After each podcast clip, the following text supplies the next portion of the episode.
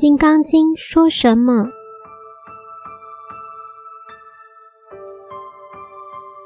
第五品，如理实见分，非相何空，法报化，体相用，莲花生，生相的执着。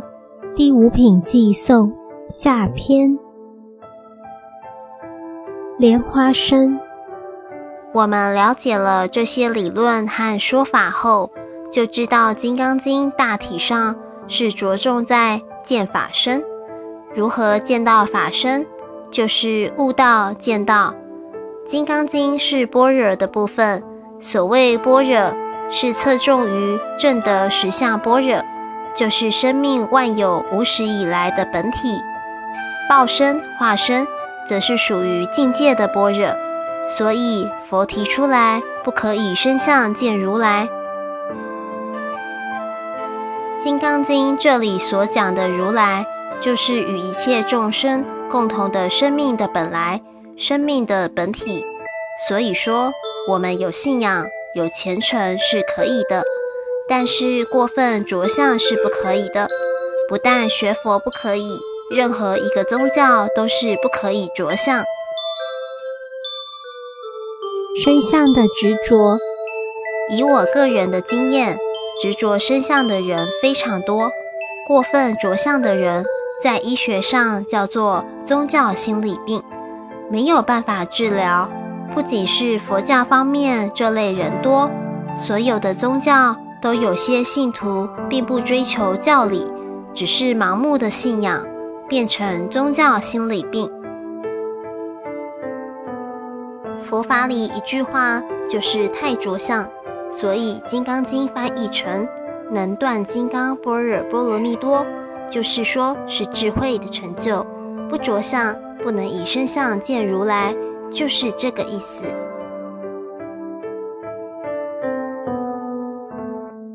很多人学禅，做各种功夫，常问这个境界好不好，这种现象怎么样。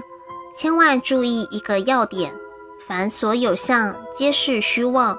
你今天修行打坐这个境界很好，但是你要晓得，你不用功不打坐，那个境界就不好了，可见这不是道。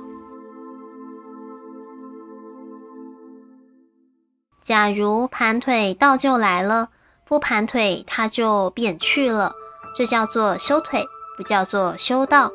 盘腿就有叫做得腿，那不叫得道。所以借用中庸一句话，道也者，不可须臾离也，可离非道也。也就是心经告诉我们，不生不灭，不垢不净，不增不减的道理，并不因为你去修就多一点，也不因为你不去修就少了一点。如果是修它就多，不修就少，那就是有增有减了，不是道体的道理。道体是不可以身相见的，所以凡所有相皆是虚妄。既然凡所有相皆是虚妄，你说假使前面看到一个佛好不好呢？根据《金刚经》的道理，你们可以想一想，如果你真看见一个佛站在前面，劝你赶快去检查眼睛，一定有毛病了。也有些人或者听到什么声音，或者心里有一个特殊的灵感，一般人就去玩这个灵感了。你千万注意，凡所有相皆是虚妄。无上菩提是非常平时的，古德告诉我们，道在平常日用间，真正的道，真正的真理，绝对是平常的。最高明的东西就是最平凡的，真正的平凡才是最高明的。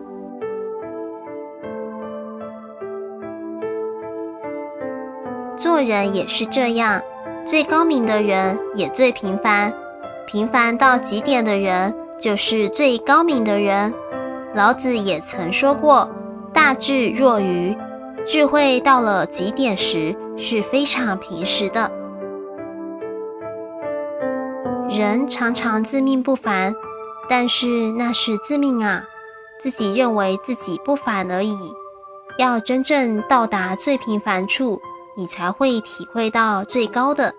我常常说笑话，世界上有两个苹果成了人类的文化。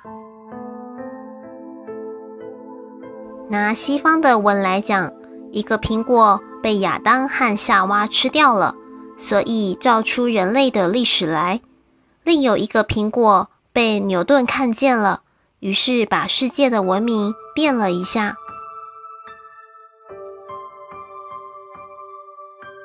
其实我们北方的苹果，我觉得比美国、日本的苹果都好吃。我们世世代代吃苹果，也没有发现地心有吸力。忽然被牛顿看到了苹果落地，而发现了地心引力。苹果很平凡，年年落地。有一个人却在平常的道理里头找出了一个不平常，譬如水蒸气很平常，烧开水、煮饭都有蒸汽，但是瓦特却发明了蒸汽机。一切的事物同一理由，在最平凡之中就有不平凡了。所以我们学佛学道，千万要丢掉那些神奇不平凡的观念，能达到人生最平凡之处，你可以学佛了，也知道佛了。换句话说，你可以知道凡所有相皆是虚妄，不但佛不可以得，人世间一切相也不着了。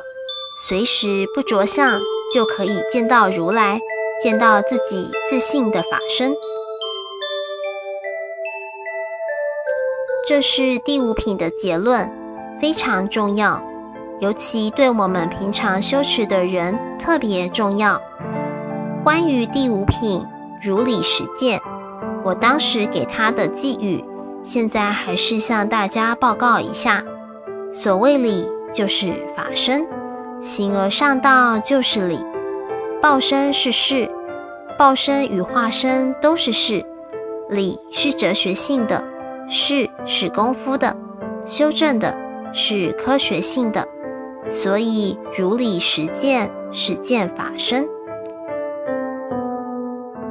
第五品寄诵，反复叮咛无相行，觉时烈梦梦恋醒，慈悲空洒常啼泪，沉醉心扉依旧中。反复叮咛无相行，佛是语重心长，再三反复地告诉我们，学佛不要着相，修道要想成道，无相无形。可是我们人呢，很可怜，所以第二句是觉时恋梦梦恋醒，这就是人生。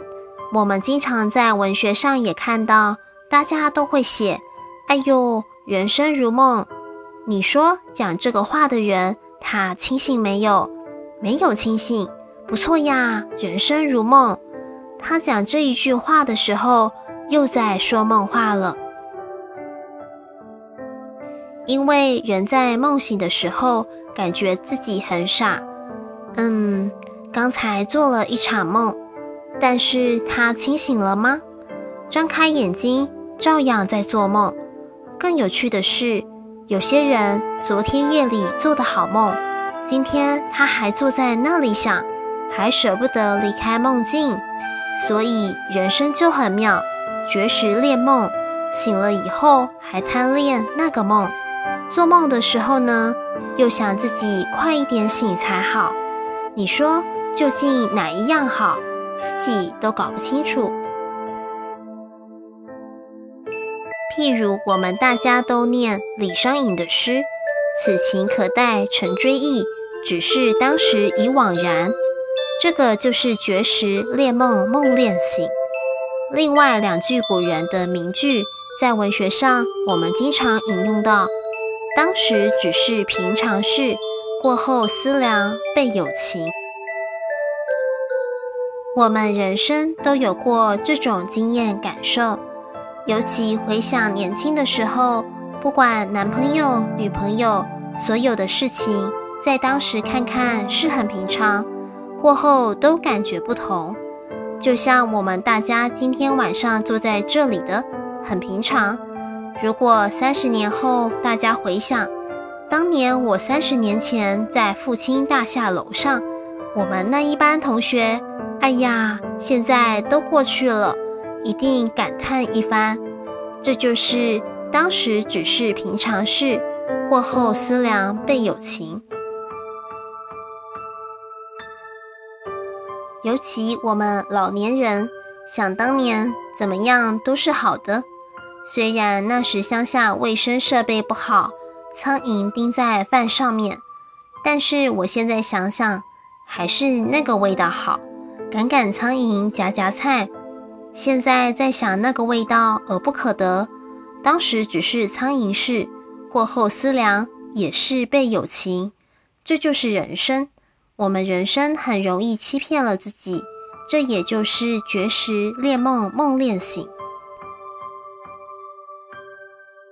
慈悲空洒常提泪，关于众生的迷恋，法华经上提到一位菩萨，名叫常提菩萨。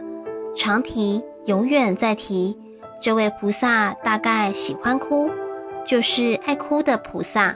他觉得众生太笨太可怜了，害得他尽哭，所以叫做常提菩萨。佛反复在《金刚经》里告诉我们不要着相，可是一般人不懂。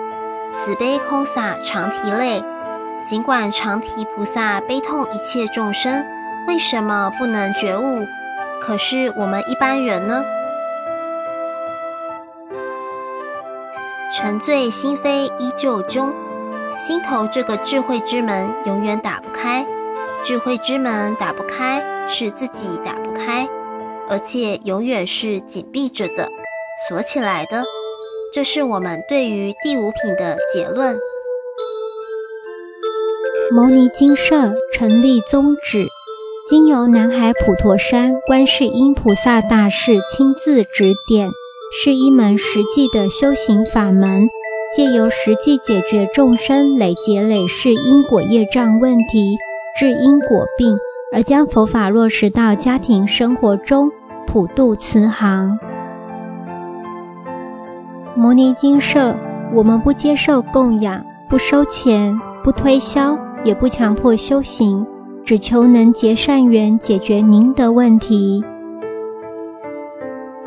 我们专解因果事件、因果问题，治因果病，无论婚姻、家庭、事业、家族、顾及、学业，欢迎有医生看到没医生，有神问到没神者，不妨一试。牟尼精舍地址：台湾彰化县溪州乡朝阳村陆军路一段二七一号，只有星期天早上才开办祭事哦，欢迎使用电子信箱或上网搜寻牟尼精舍部落格。祝福您，阿弥陀佛。